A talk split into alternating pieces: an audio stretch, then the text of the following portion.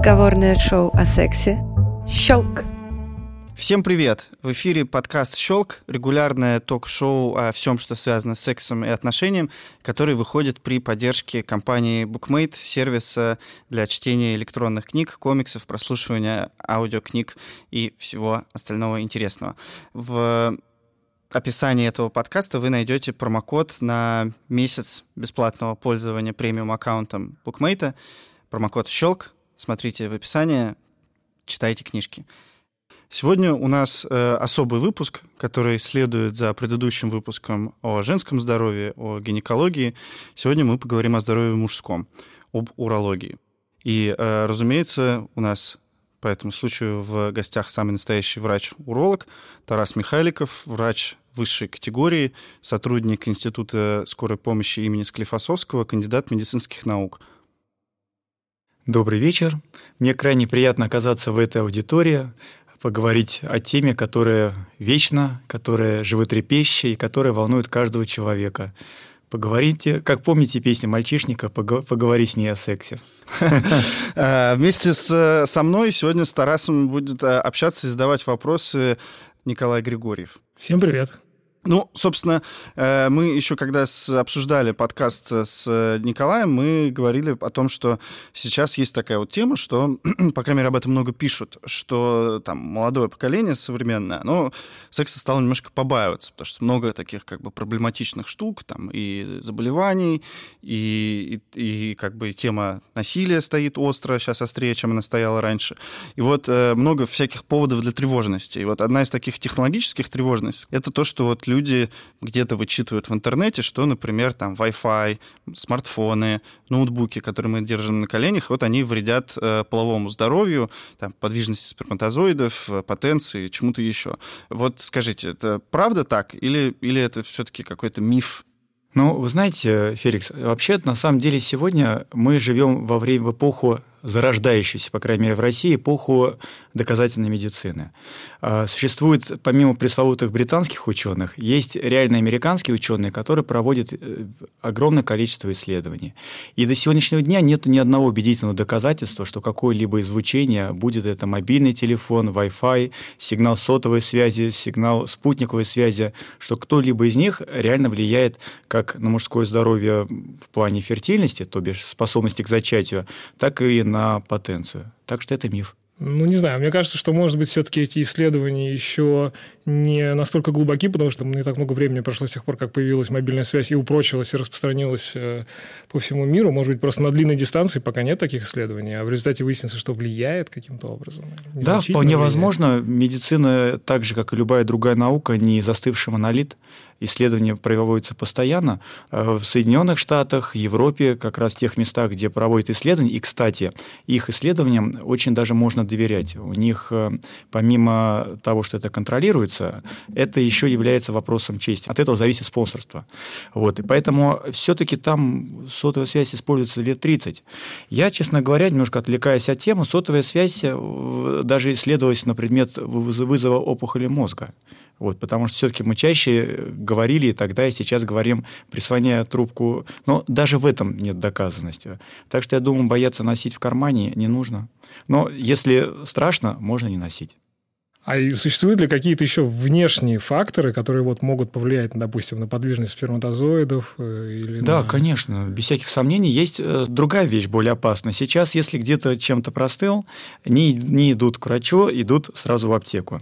В аптеке человек без медицинского образования, ну, в лучшем случае фармацевтическое образование, говорит, возьмите этот антибиотик. Антибиотик – это что-то вроде такого напалма различной степени действия. Оно уничтожает.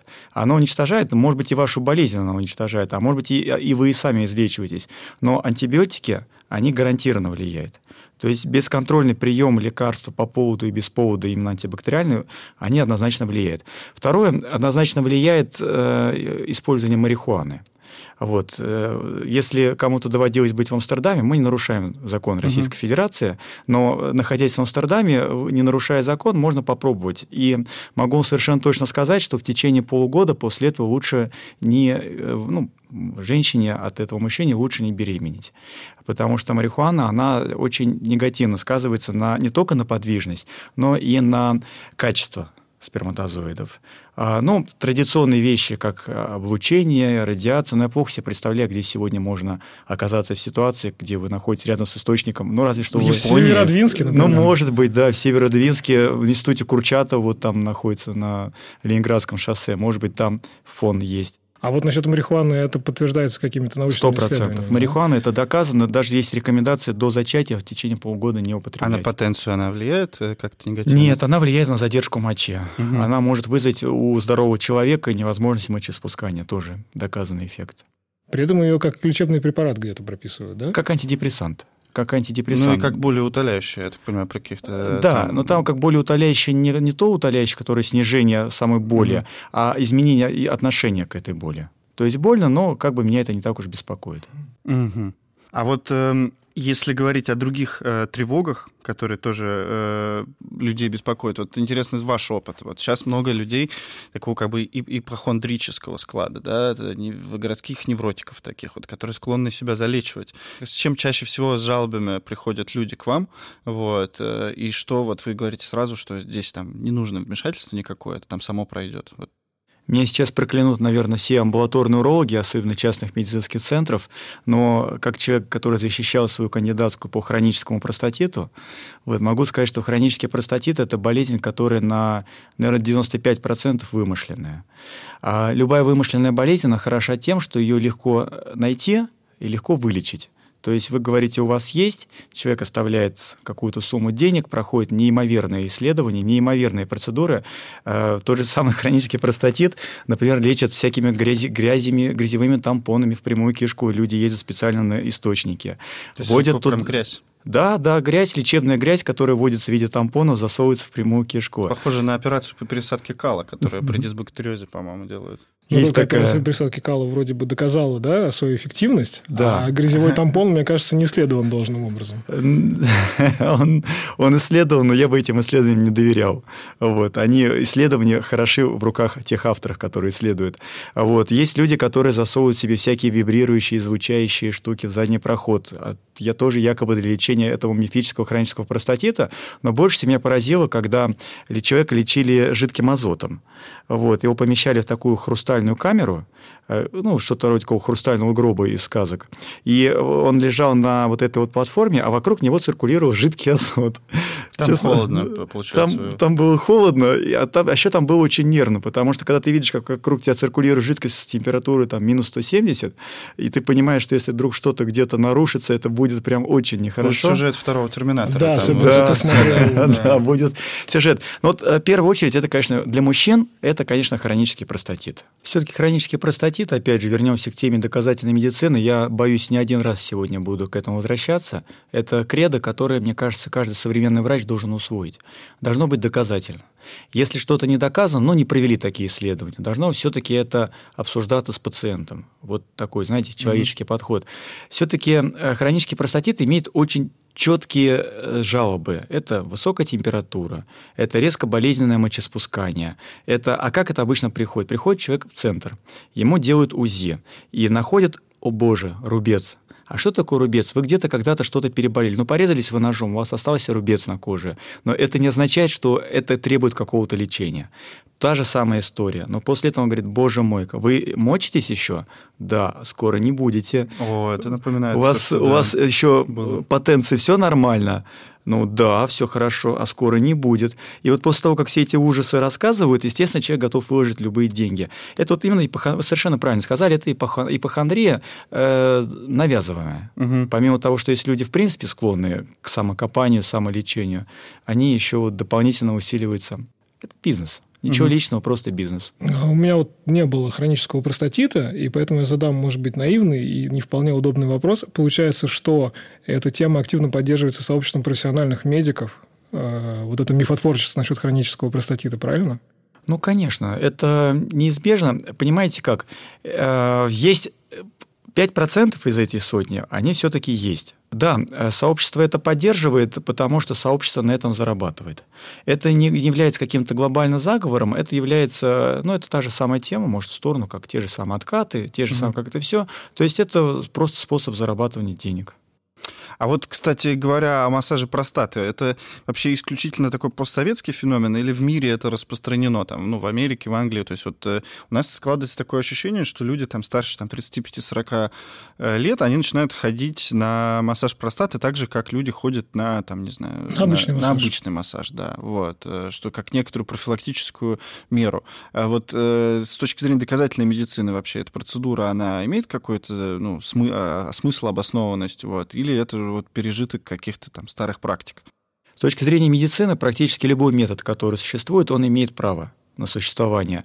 Вопрос показаний – что делают при массаже предстательной железы? Э, сперма на 95% состоит, даже 98% состоит из того, что производится предстательной железой. Если человек по религиозным ли соображениям, или по соображениям того, что там морально-этическим, либо просто нет возможности, если у него нет никакой половой жизни, я включаю сюда и мастурбацию в том числе, если у него происходит опорожнение предстательной железы, то оно там застаивается. Все, что в человеческом теле застаивается, рано или поздно начинает либо восприниматься воспаляться, либо давить, либо растягивать. И массаж предстательной железы делает то, что делает обычная банальная эякуляция. Соответственно, иногда бывает такое, что что такое предстательная железа? Это набор трубочек. Просто эти трубочки так вот хитро переплетены, что в совокупности они напоминают орган размером с грецкий орех. Но по большому счету это огромное количество трубочек, по которым просто течет вот такими извитыми ходами, течет вот весь этот секрет. Бывает такое, что какая-то трубочка зарубцевалась, и больше по ней проходимости нету. А секрет секрет продолжает выделяться. И бывает, что вот вроде бы человек живет половую жизнь, но там определяется такое расширение. И массаж предстательной железы, он, э, строго говоря, может продавить это расширение. То есть, если мы делаем массаж предстательной железы, при этом доказав, что в предстательной железе есть застой, то, конечно, да, это показано, и это признается везде. Это признается и в руководствах американских, в руководствах европейских, и в том числе в российских руководствах. Но, то есть массаж предстательной железы – это не просто вы, здравствуйте, я к урологу, а, у вас простатит, наклоняйтесь. А это все-таки, когда мы сделали УЗИ, мы выяснили, что пациент не живет половой жизнью, при том, что он находится в, половом, в активном состоянии. Вот в этой ситуации, конечно, массаж – полезная вещь. А вот э, в таком случае сразу напрашивается вопрос, чтобы не было застоя, э, как часто должна происходить эякуляция, ну, до, допустим, вот в масштабах месяца? Я могу сказать, что те цифры, которые я назову, для москвичей, наверное, для людей активно работающих и живущих, не очень достижимы, но для возраста, наверное, до 35-40 2-3 раза в неделю должна быть половая жизнь. Половая жизнь предпочтительнее мастурбации, потому что там происходит более полное опорожнение.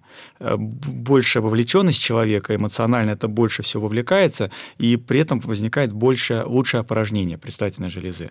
Плюс, опять же, при половой жизни, как правило, это все быстрее происходит, чем при длительной мастурбации. Опять же, застой. Вот. А что касается частоты, то 2-3 раза в неделю – это хорошая частота.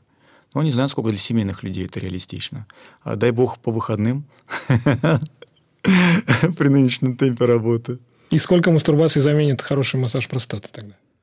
Да, сразу это можно график вывести. Но вопрос э, не праздный. Все-таки э, массаж предстательной железы – это воздействие извне, то есть чей-то палец нажимает на предстательную железу, будет ли он слишком, не слишком ли он сильно будет давить или не слишком ли он слабо. А природа делает это лучше. Если есть возможность, должна быть просто регулярная половая жизнь. И тогда проблемы э, простатита маловероятны.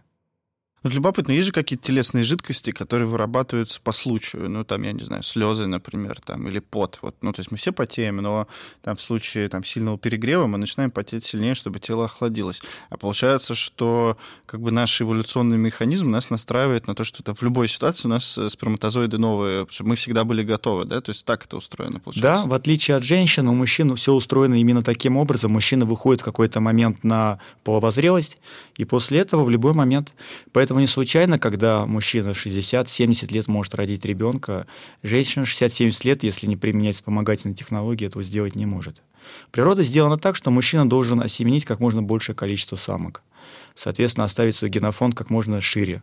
Вот, в отличие от женщины, которая должна еще вынашивать, угу. кормить. Ну, получается, что за Э, высокоцивилизованные моногамные принципы существования в обществе, мы расплачиваемся простатитом и Любопытное исследование было в Германии. Выяснилось, что у 10% э, генофон, детей генофонд отличается от тех мужчин, которых они считают своими отцами. Поэтому... А, вот такая вот ситуация, как говорится, нельзя недооценивать желание женщины иметь ребенка. А, ну, хм. я думаю, я не скажу какую-то необычную вещь, э, но моногамность мужчины – это ну, измена, не, э, анекдоты про измену, про мужа вернувшего, все-таки они не, не случайны. Угу. Да, все-таки мужчина полигамен, да и женщина, на самом деле, полигамна. Просто женщина, она имеет больший цикл. Мужчина может 2-3 э, недели и новая партнерша. Для женщины, знаете, есть такое исследование, что если женщина в течение трех или четырех лет не рождает ребенка в семье, то она начинает посматривать налево. Вот, что, причем не потому, что она плохая или она какая-то неправильная, просто это заложено у нее природой. Дальше уже начинается борьба нашей морали, да, то, что называли э, суперэго, то, что Фрейд называл, и нашего подсознания. Ох, мне кажется, моралисты заклемят Тараса и нас вместе с ним заодно. Ну, да, мир наш разнообразен. Я, я же врач, поэтому мы говорим же... Я же не говорю, что я, я женат, я жене не изменяю. Как Слепаков, они все такие, а я не такой. Говоря, кстати, о деторождении, вот можно передвинуться в сторону детских болезней. Есть случаи... Ну, расскажи лучше ты. Честно признаюсь, с недоумением узнал, что бывают случаи, когда взрослые мужчины с какими-то заболеваниями, которые, как мне всегда казалось, э, не заболеваниями, а просто с какими-то небольшими отклонениями, ну, поправите меня, как это называется, небольшими отклонениями от нормы, которые, как мне казалось, диагностируются в раннем детстве и устраняются тогда же, доживают до взрослого возраста и чувствуют из-за этого не только физический дискомфорт, но еще и какие-то э, эмоциональные, эмоциональный спад. Например, узнал, что иногда бывает так, что с мужчиной с фимозом живут до 30 лет, и он у них не оперирован, и они думают, что с ними что-то не то, из-за этого испытывают глубокую фрустрацию, погружаются в невроз. Правда ли это? Бывают ли такие случаи? Знаете ли вы что-то об этом или нет? Не, ну, случаи бывают любые. Э, по большому счету, самые запущенный случай, как правило, случается в Москве, где поликлиника пешком дойти, да, вот, а в то время как из глубинки люди приезжают раньше. Все бывает. Э, надо разделять. Если мы говорим конкретно про фимоз, то что такое фимоз? Это когда головка полового члена не может полностью открыться, или она полностью не открывается. Чем это опасно? Что во время половой жизни, во, время фрикции, ну, фрикции, я не знаю, надо объяснять аудитории, Мне нет? кажется, аудитория подготовлена. Да, вот, во время, во, да, во время фрикции э, головка полового члена, она выскакивает за вот, это вот, за вот эту вот крайнюю плоть рубцовую, и она превращается в удавку. если головку не вправить обратно, то головка может омертветь со всеми вытекающими последствиями. Mm-hmm. Это называется парафемоз. Раньше, забавное название, э, читал недавно учебник 50-х годов, раньше фемоз называли не залупа. Вот, потому что залупа раньше назначали, mm-hmm. называли головка, а не залупа, это, соответственно, фимоз, по, вот, по-русски, если называть. Вот, так вот, э, бывает двух типов. Бывает врожденный. Тут, как правило, проблема за счет того, что родители не доглядели. Они не рассказали... Да, говорите. А разве педиатры, вот осмотры... У меня не сын, а дочь, но mm-hmm. я точно знаю, что до года довольно активно осматривается специалистами. В год полный осмотр, потом в два, в три, в том числе хирург, и, в общем, проводится полный осмотр. Неужели нельзя выявить или так педиатрия знаете, так плохо пор, у нас работает в стране? Вы знаете, получается. до сих пор нету даже норматива, когда головка должна быть полностью открыта. До сих пор даже среди врачей-педиатров, среди врачей детских хирургов, ну и детские урологи сейчас появились, нету четкого соглашения, когда же все-таки она должна окончательно открыться. Э, до полугода считается нормально, что после полугода она начинает открываться. Но я встречал пациентов, которые и в два года говорили, надо обрезать, и когда они в 8-9 лет приходят, им говорят, да ничего, попробуйте открыть. И как родителю в условиях, когда специалисты не могут договориться друг с другом о том, когда это делать, как родителям не потеряться. Плюс э, бывает, что а бывает, что приходит, допустим, врач, э, у него большое количество визитов. Он спрашивает, головка открывается? Открывается. Но отец может не понять, как это делается. Он, может быть, жена попросила, посмотри, как там у нашего вот открывается. Он забыл, а признаться уже неудобно. Или, или он не понимает, что такое открывается. Ну, чуть-чуть открылось, видно, ну и слава богу. Поэтому, да, могут пропустить педиатры, могут пропустить детские хирурги, могут родители просто банально не знать. Бывает такое, что родители реально не знают, что головку надо мыть. Причем они сами моют, но детям своим этого не объясняют. И бывает, что приходится с такими глазами, у нас там рак э, на головке, а это всего лишь навсего обычная смегма. То есть то, что выделяется, это обычно гена. Помыть мылом раз в сутки вполне достаточно. А, а можно... короткий, короткий вопрос э, уточняющий. А что такое смегма? Ну, в смысле, вот как... А, это... Смегма – это нормальное выделение. На внутреннем листке крайней плоти есть железы, которые выделяют смегму. Смегма, она имеет такой белесоватый, немножко творожистый, белесоватый вид. Если вы вдруг в каком-то походе и нет возможности помыть, через 2-3 дня вы у себя на головке обязательно это увидите. Она сама по себе, ее функция не вполне ясна, потому что от нее вреда больше, чем пользы. Ну, первый вред для женщины, потому что она обладает свойствами вызывать рак шейки матки. Поэтому почему мужчина должен обязательно следить за собой, хотя бы из уважения к своей партнерше. Во-вторых, смегма является отличным таким питательным бульоном для бактерий. И, собственно говоря, почему зачастую возникает воспаление при фимозе, чем опасен фимоз? Помимо того, что не открывается головка, возможно развитие парафимоза, ущемление головки, она не опорожняется, она до конца не моется, и там все это начинает потихонечку преть там возникает хроническое воспаление, то, что мы называем баланит, баланопастит, это беспокоит жжением. А при длительно существующем вот эта смегма, она, сколько обладает способностью вызывать опухоли, она попадает, э, вызывает рак головки. Иногда бывало такое, что мы делаем операцию обрезания у мужчины, там, 32-35 лет, который с детства не открытая головка, открываем, а там вырос рак. И поэтому, э, да, и, к сожалению, это ведет уже к ампутации То есть, с точки зрения какого-то эволюционного замысла у нее нет понятного предназначения? Она... Не могу вам ответить на этот вопрос. Я нигде не встречал толкового объяснения. Пишут, что якобы она обладает какой-то смазочной структурой. Но я не очень понимаю, что это за смазка, которая способна вызывать онкопроцессы. Не очень понятно, как пережиток такой. Вот, э, видимо, раньше имел. Может быть, она имеет значение скорее как привлечение партнерши половой, потому что смегма имеет все-таки достаточно выраженный запах. И, соответственно, может быть, как вы знаете, как вот под мышками есть специальная железа, которая выделяет э, специальный запах. Не зря же говорят, что вот тот же самый Наполеон просил Жозефину не мыться не потому, что он любил грязнули, а потому что ее запах, он как такой вот, э, как возбуждающий запах, может быть, от любимой женщины. Вот точно так же, возможно, и смегма для этого требуется. Давайте поговорим еще о вещах, за которыми стоит следить с самого детства, чтобы потом не расхлебывать последствия. Я недавно был на а, в компании, и там были детские хирурги. И они между собой обсуждали случаи, когда по-моему, если я не ошибаюсь, 11 или 12-летний ребенок был переведен родителями с неопущением яичка, и они его оперировали. Соответственно, какие еще есть... Мне тоже показалось, что это очень странно и должно выявляться ранее, но вот такой случай. Какие еще есть э, отклонения от нормы, которые легко обнаружить, за которыми надо следить? Там варикоцелий, вот неопущение яичка. Давайте попробуем об этом как-то их собрать в один небольшой э, Тема варикоцелия, она не очень актуальна, потому что когда практически все мужчины в 16 лет, 15 лет идут в военкомат, их, или даже уже в 14 лет они идут в военкомат, и им всем всегда смотрят. Вот на предмет варикоцелии им смотрят всегда. Поэтому варикоцелия, как правило, редко пропускается, и мы, взрослые хирурги, редко оперируем. Это вот...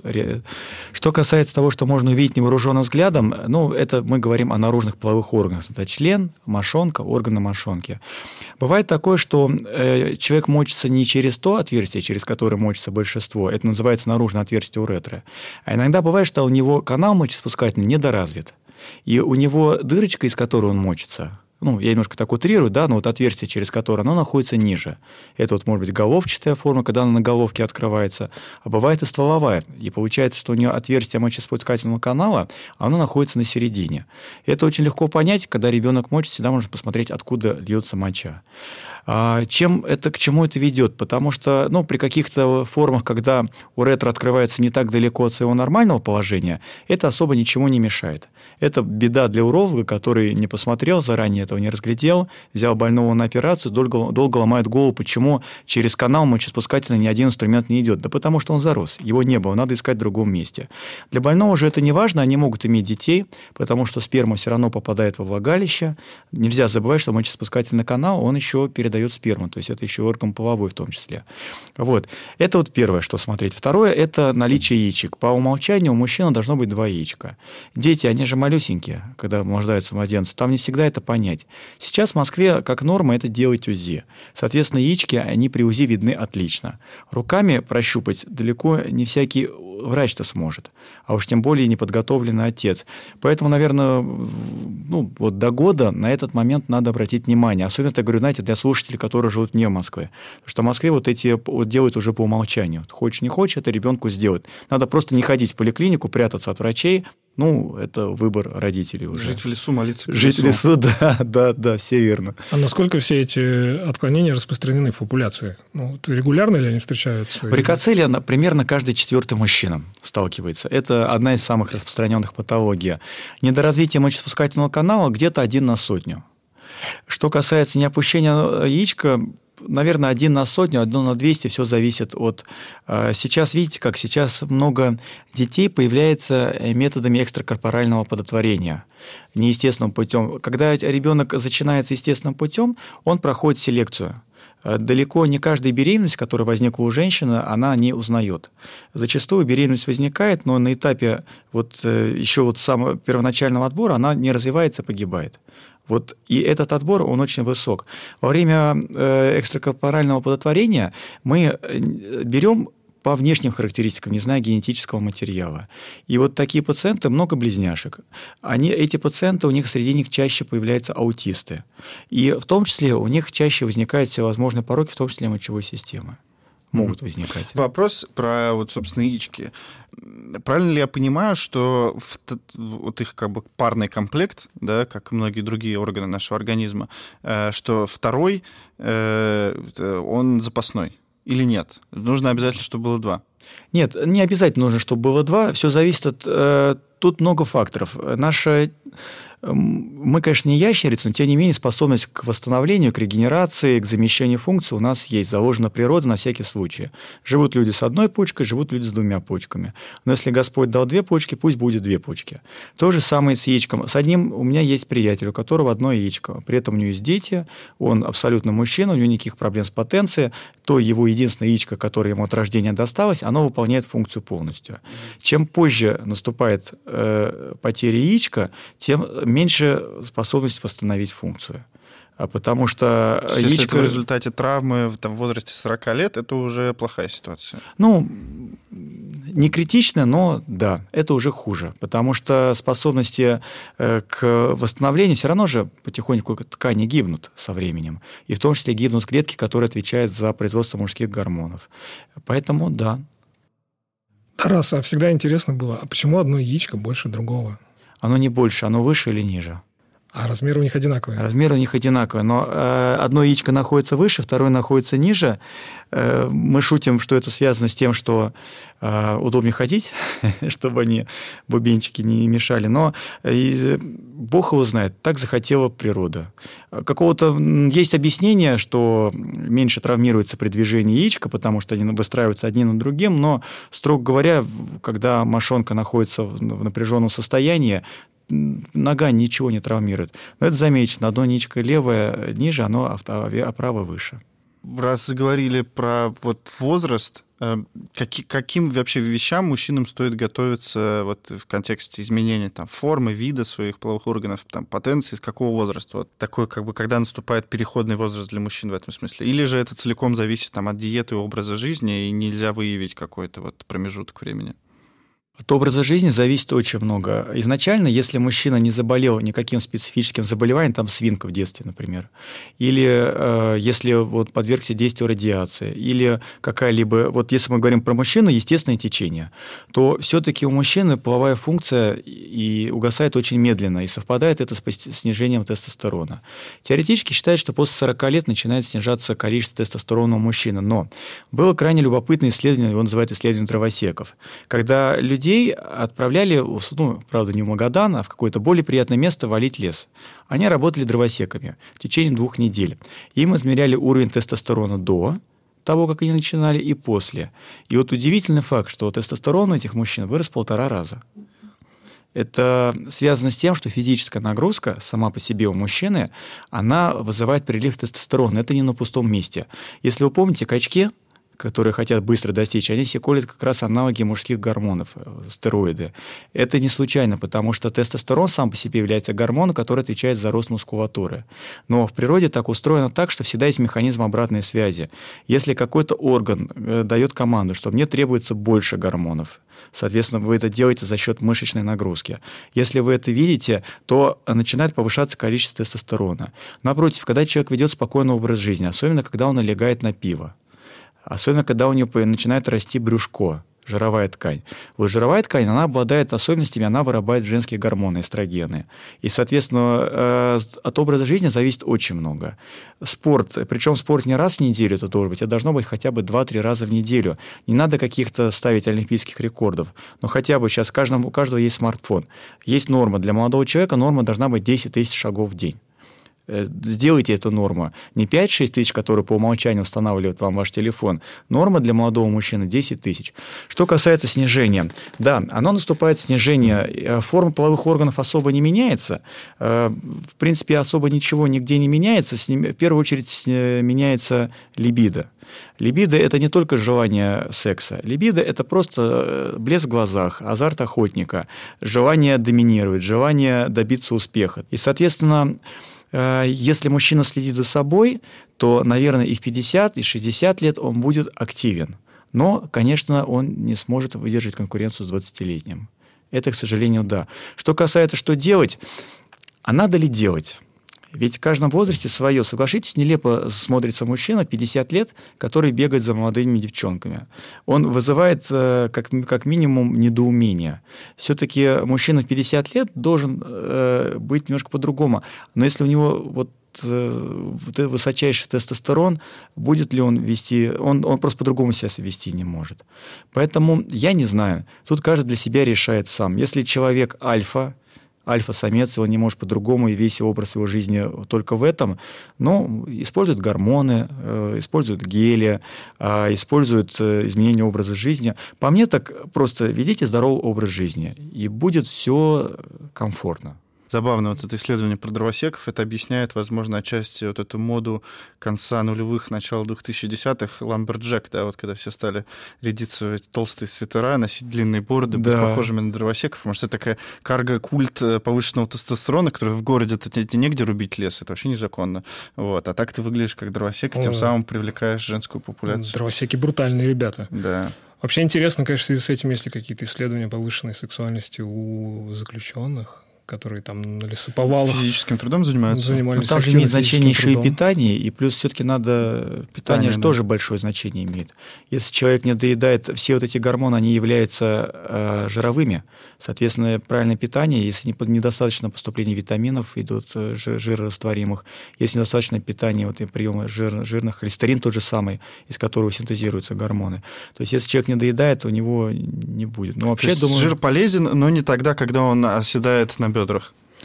Да. На бедрах он у женщин скорее седает, а у нас вот да. в, абдоми... Нет, да, в абдоминальной зоне. В абдоминальной да, зоне, да. да жир, жир полезен, он не случайно придуман, и поэтому, конечно, полезен. Раз уж мы заговорили о мужской силе, о тестостероне, наверное, имеет смысл и о бессилии поговорить. Может быть, про эректильную дисфункцию вы расскажете, что факторы риска, что ее вызывает, какие причины.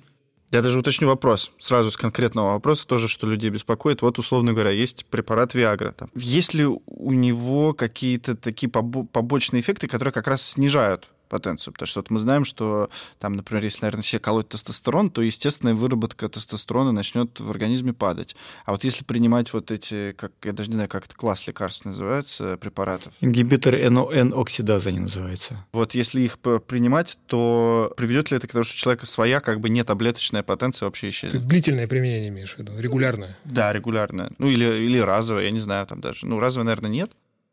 Тут, наверное, знаете, про что стоит сказать? Во-первых, э, нарушение потенции, нарушение потенцию рознь. Э, что такое потенция? Что такое возникновение эрекции у мужчины? Сам по себе член представляет собой набор таких ячеек, которые в норме находятся в спавшемся состоянии. Когда поступает канал на эрекцию, он передается нервами, то происходит что? Э, зажимается отток крови из полового члена – но при этом, э, условно говоря, давление притока 50 мм водного столба, а тока 20 мм водного столба, зажимается манжетка на уровне 30 мм водного столба. Кровь оттечь не может, потому что давления недостаточно, а протекать она продолжает. И вот эти вот каверны, они расправляются, так возникает эрекция. Собственно говоря, в этом механизм. Если у мужчины э, возникает нарушение эрекции, связанное просто со снижением тестостерона, вот условно говоря, или, допустим, с э, усталостью, эмоциональной усталостью, привычкой к партнерше, вот это все возникает, то что делает Виагра, а также Сиалис, Левитра, их э, сейчас несколько препаратов более мягкого действия, чем Виагра. Они просто э, высвобождают фактор, который заставляет сосуды расправляться по всему телу. Поэтому оно побочное действие, что давление при ней может скакать, частота. Но э, на такие вещи, как повышение давления, им можно пренебречь при возможности совершить половой акт. Соответственно, э, если у больного, допустим, представьте себе ситуацию, что сосуд притекающий, вот по которой кровь течет, он забит. То есть кровь не может притечь в принципе. Как угодно расширяй, кровь не притекает нету краника, который вводит туда эту кровь. Это при глубоком атеросклерозе, при сахарном диабете у пациентов. Бывает такое, что возникает сочленение между артерией и веной, это называется фистула, и вся кровь просто течет мимо члена. То есть она притекает, но куда надо, она не дотекает. Поэтому проблема проблеме рознь. Но это все-таки редкие истории. Чаще всего, чаще всего мы говорим о нарушении эрекции, которое вызвано, как правило, психоэмоциональными факторами и возрастным снижением тестостерона. В этой ситуации применять можно – только имейте в виду, почему у мужчины может думать, что у него становится хуже. У меня разочек была ситуация. Я вел клиническое исследование как раз по такому препарату, дал в рамках клинического исследования, он был доброволец, мы дали ему препарат, он ему очень хорошо помогал, он доволен, но потом э, закончилось исследование, и мы сказали, на этом все. И пациент э, обращался потом в суд на нас, почему мы перестали ему давать э, препарат. Качество другое. То есть до этого он мог быть героем, и у него все получалось. А сейчас он вернулся к тому, что было раньше. А то, что было раньше, оно, в принципе, тоже эрекция возникает, но хватает его, допустим, там, они же как получается, э, эрекция есть, и она вот держится, держится, держится, держится, держится, держится, и не заканчивается. Держится, держится, стоит и стоит, стоит и стоит. Конечно, женщине это нравится. И это чисто психологическая история. А так, что касается нет, у нее нет особенности такой, что при длительном приеме снижается эффективность каких-то внутренних факторов. Они остаются. Единственное только, что сегодня, наверное, Виагра, она, если так условно разделить, раз уж мы затронули эту тему, то Виагра – это препарат быстрого действия. Соответственно, у нее более резкие побочные эффекты. Это высокое давление, покраснение лица, головная боль. Вот это самые главные вещи, поэтому сердечникам она назначается с осторожностью. Есть препараты более мягкого действия, но оригинальные препараты, то, что производитель придумал, называется Левитра и Сиалис. Вот Сиалекс там то и дело наше рекламирует, но это э, копия. Вот, Сиалис. А так они называются Тадалофил, Силденофил, Ой, третий препарат уже не помню, как называется. Вот, поэтому, э, если уж применять для СОС ситуации, то можно применять Виагру или вот ему аналоги есть в нашем исполнении значительно дешевле. Mm-hmm. То есть это отечественные дженерики, да? Да, да, северные. А, ну не знаю, это будет как реклама, наверное, не будем то это говорить, но есть отечественные препараты, которые, та же самая Виагра, но там 30 таблеток, 300 рублей. То есть это э, совсем... Ну, а дженерики, они ничем не хуже. Нет. Э, так устроена фармакопея, фармацевтика современная, что на разработку одного удачного препарата в среднем уходит около миллиарда долларов. Чтобы фармкомпании продолжали разрабатывать, они получают право продажи монопольные. Они это право имеют в течение там, 10, 15, 20 лет. Как только они прекращаются, это право, все формулы-то она открытая. Все начинают производить вот эта вот ситуация того, что э, русский могучий великий язык э, окрестил скорострелом. Э, преждевременная эякуляция. Как это, насколько это распространено, опять же, да, и как, каковы механизмы того, почему это так происходит, помимо психологических, есть ли какие-то, например, физиологические предпосылки, и как это лечить, как вы, вот, например, если к вам приходят люди с такими обращениями, как боретесь? Есть несколько подходов к этой проблеме. Во-первых, надо... Э, бывает такое, что человек немножко имеет завышенное представление. Вообще норма, нормальный плавак занимает 2 минуты. Поэтому, если вы две минуты удержались внутри женщины и кончили через две недели, через две минуты, вот, то, соответственно, это нормально. Это нельзя назвать э, преждевременной эякуляцией. Да? Вот скорострел, да, преждевременная эякуляция. Если меньше двух минут, да, тут надо смотреть. Если бывает, что человек хочет чувствовать себя каким-то гигантом секса, а он изначально природой заложено другое.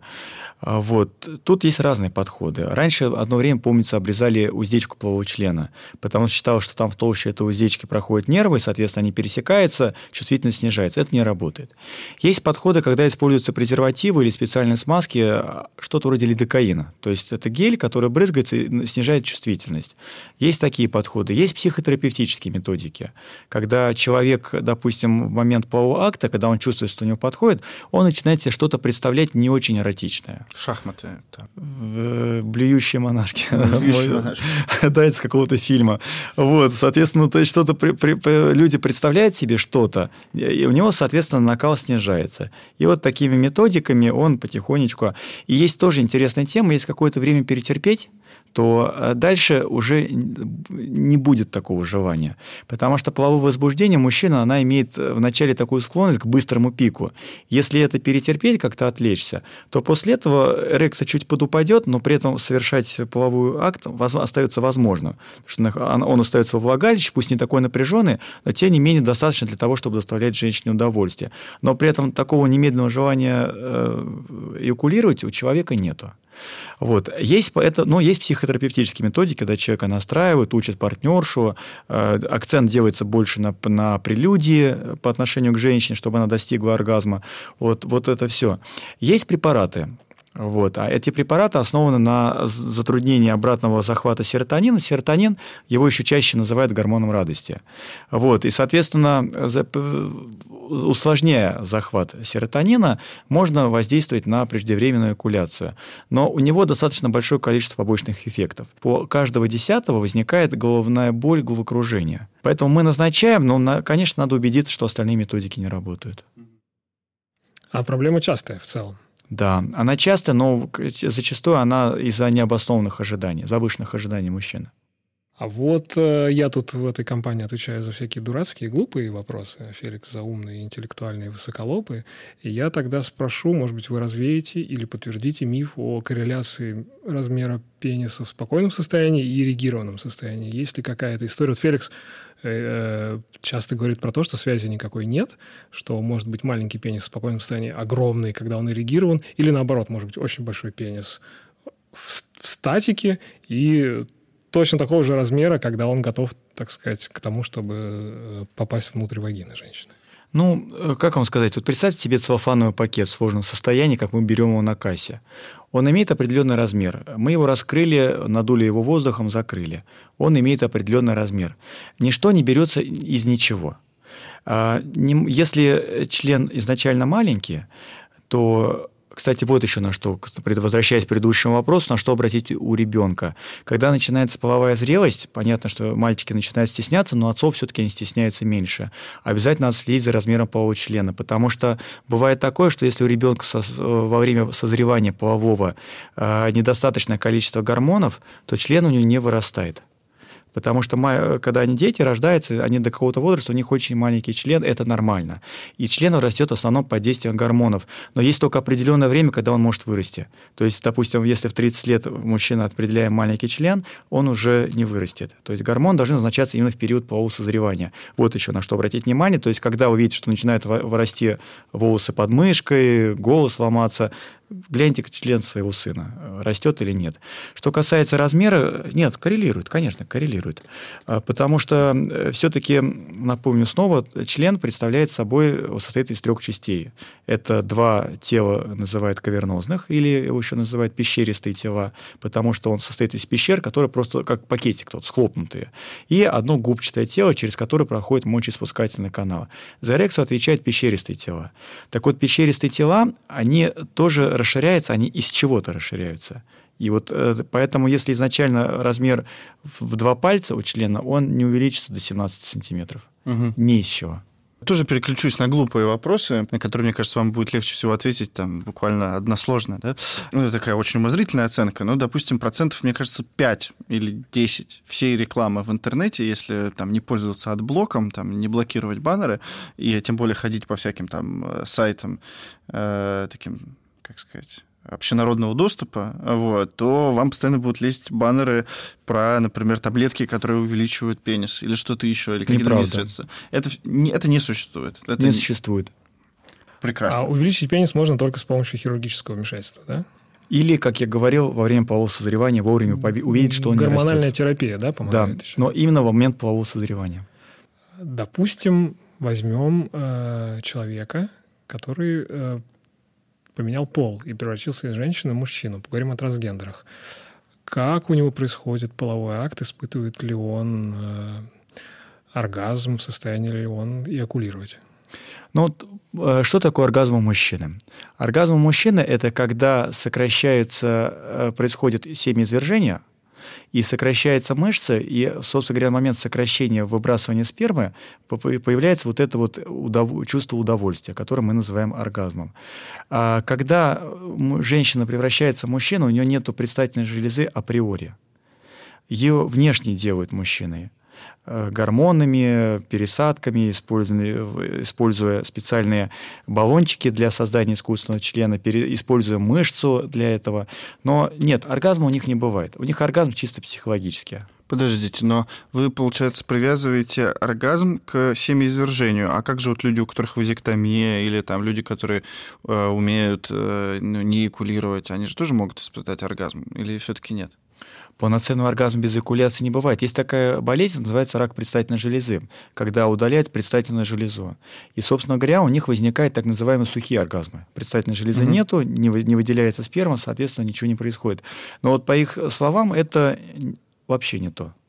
То есть это э, можно жить э, половой жизнью и получать удовольствие от того, что, э, условно говоря, от, от самой фрикции. Это все равно доставляет удовольствие. Но это же не оргазм. То же самое и здесь. Э, это не оргазм. То есть, когда вот, если мы говорим все-таки о полноценном определении оргазма, сладострастное ощущение, сопровождающееся истомой, это все-таки должно быть, у мужчин должно быть эякуляция. Точно так же, как у женщины, оргазм сопровождается сокращением мышц таза. То есть, это тоже не случайно. Обязательно должно быть вот это вот механическое движение. Без него полноценного ощущения не будет. А вот э, пенисы, они э, часто имеют разную форму угу. у мужчин. У кого-то загнуты кверху, у кого-то, наоборот, опущены чуть вниз.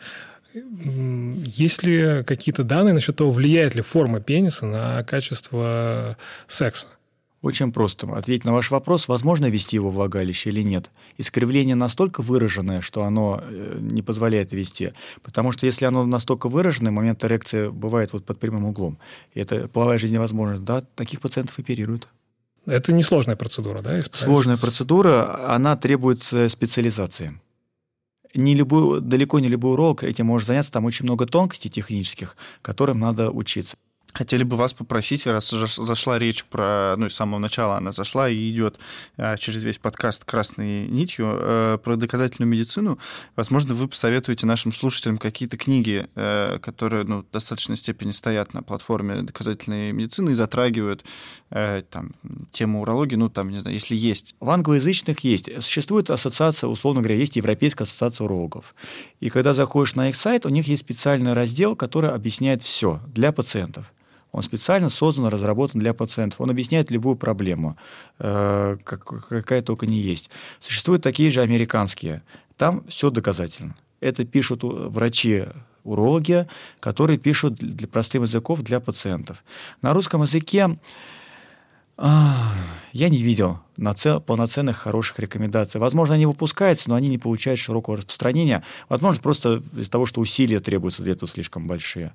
А зачастую, как правило, если вы видите, что вас кто-то подробно начинает что-то объяснять, это как сыр, бесплатный сыр в мышеловке, значит, вас хотят где-то на чем-то надуть. А нужно ли мужчине, ну, наверное, нужно, из какого возраста, регулярно ходить к урологу, так как женщина, например, ходит к гинекологу? Обязательно. После 40 лет мужчине надо ходить к урологу хотя бы раз в год, сдавать кровь на ПСА. Это, это анализ, который является анализом раннего выявления рака предстательной железы. Сейчас э, в Соединенных Штатах смертность от рака предстательной железы находится на уровне 1,5%. процентов. Это фантастические цифры при выявлении, потому что за счет раннего выявления у них вот эти посещения. А он в популяции тоже очень часто распространен. Рак да, это самая распространенная опухоль мужчины. Даже сказал бы, самая распространенная опухоль в урологии вообще, в угу. принципе. Что ж, последний вопрос. Говорили про тестостерон и говорили про мастурбацию. А если какая-то взаимосвязь? Вот, например, если читать какие-нибудь там форумы э, людей, которые там тягают железо, да, э, там накачивают мышцы, вот там часто распространенный такой как бы непонятный стереотип или правда. Э, вы сейчас скажете нам, что, например, перед тренировкой или после тренировки лучше не мастурбировать, а то упадет тестостерон, и там вот эти все труды пойдут на смарку. Правда ли это? Честно говоря, я не встречал нигде, чтобы кто-то это на полном серьезе исследовал. Возможно, просто я не осведомлен. Но могу по собственному опыту сказать, что после эякуляции не очень хочется тягать железки. Вот хочется поспать, если честно. Поэтому хотя бы из таких соображений. После, наверное, можно. Есть, э, конечно, само, как я уже говорил, по опыту дровосеков, да, любая физическая нагрузка, она через какое-то время, не, не, не то, что вы потягали железки, у вас поднялся тестостерон, это все-таки должна быть регулярная э, физическая нагрузка. Угу. Что ж, Тарас, огромное спасибо вам, спасибо вам за участие. Спасибо Николаю за интересные глупые вопросы. Спасибо вам, ребята, за умные вопросы и за умные ответы. и спасибо вопросы. вам за возможность поделиться этой информацией. Надеюсь, она будет полезна. Да, спасибо, что слушали нас. С вами был подкаст «Щелк», который выходит при поддержке компании BookMate. Э, до новых встреч!